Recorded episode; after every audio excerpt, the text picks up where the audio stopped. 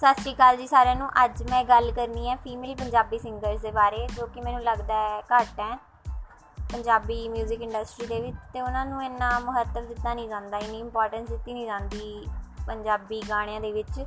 ਜਿੱਦਾਂ ਕਿ ਬਹੁਤ ਸਾਰੀ, ਮਤਲਬ ਮੇਨਲੀ ਜਿਹੜੀ ਫੀਮੇਲ ਲੀਡ ਸਿੰਗਰ ਰਹਿੰਦੀ ਹੈ ਗਾਣੇ ਦੇ ਵਿੱਚ, ਉਹ ਵੀਡੀਓ ਦੇ ਵਿੱਚ ਨਹੀਂ ਦਿਖਾਈ ਜਾਂਦੀ, ਸਿਰਫ ਉਹਨਾਂ ਦੀ ਆਵਾਜ਼ ਸੁਣਾਈ ਜਾਂਦੀ ਹੈ।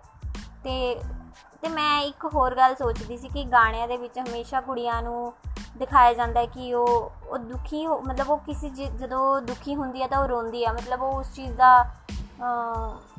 ਮਤਲਬ ਕਹਿ ਲੋ ਕਿ ਉਹ ਰੋਂਦੀ ਹੈ ਉਹ ਦੁਖੀ ਹੁੰਦੀ ਹੈ ਤੇ ਇਹ ਨਹੀਂ ਕਹਿ ਇਹ ਨਹੀਂ ਦਿਖਾਇਆ ਜਾਂਦਾ ਕਿ ਉਹ ਉਸ ਚੀਜ਼ ਤੋਂ ਮੂਵ ਔਨ ਕਰ ਚੁੱਕੀ ਹੈ, ਤੇ ਉਹ ਮਤਲਬ ਇੱਕ ਸਟਰੋਂਗ ਹੈ, ਉਹਨੂੰ ਸਟਰੋਂਗ ਨਹੀਂ ਦਿਖਾਇਆ ਜਾਂਦਾ, ਤੇ ਮੁੰਡੇ ਨੂੰ ਦਿਖਾਇਆ ਜਾਂਦਾ ਹੈ ਕਿ ਜ਼ਿਆਦਾਤਰ ਮੈਂ ਗਾਣਿਆਂ ਵਿੱਚ, ਮੈਨੂੰ ਇਦਾਂ ਲੱਗਦਾ ਹੈ ਕਿ ਜ਼ਿਆਦਾ ਗਾਣਿਆਂ ਵਿੱਚ ਇਹ ਦਿਖਾਇਆ ਜਾਂਦਾ ਹੈ ਕਿ ਮੁੰਡਾ ਜਿਹੜਾ ਸਟਰੋਂਗ ਹੈ, ਉਹ ਮੂਵ ਔਨ ਕਰ ਰਿਹਾ ਤੇ ਉਹ ਉਹ ਕਰ ਰਿਹਾ ਪਰ ਜਦ ਕਿ ਜਿਹੜੀ ਕੁੜੀ ਹੈ, ਉਹ ਰੋ ਰਹੀ ਹੈ ਦੁਖੀ ਹੈ, ਤਾਂ ਇਦਾਂ ਨਹੀਂ ਹੈ।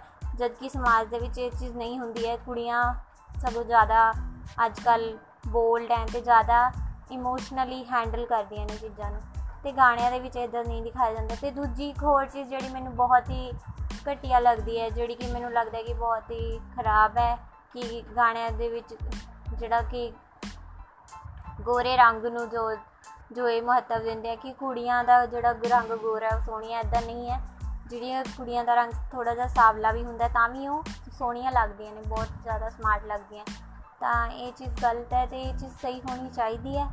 ਇਹ ਤਾਂ ਹੀ ਸਹੀ ਹੋ ਸਕਦੀ ਹੈ ਜੇ ਅਸੀਂ ਇਦਾਂ ਦੇ ਗਾਣਿਆਂ ਨੂੰ ਸੁਣਨਾ ਬੰਦ ਕਰ ਦਈਏ।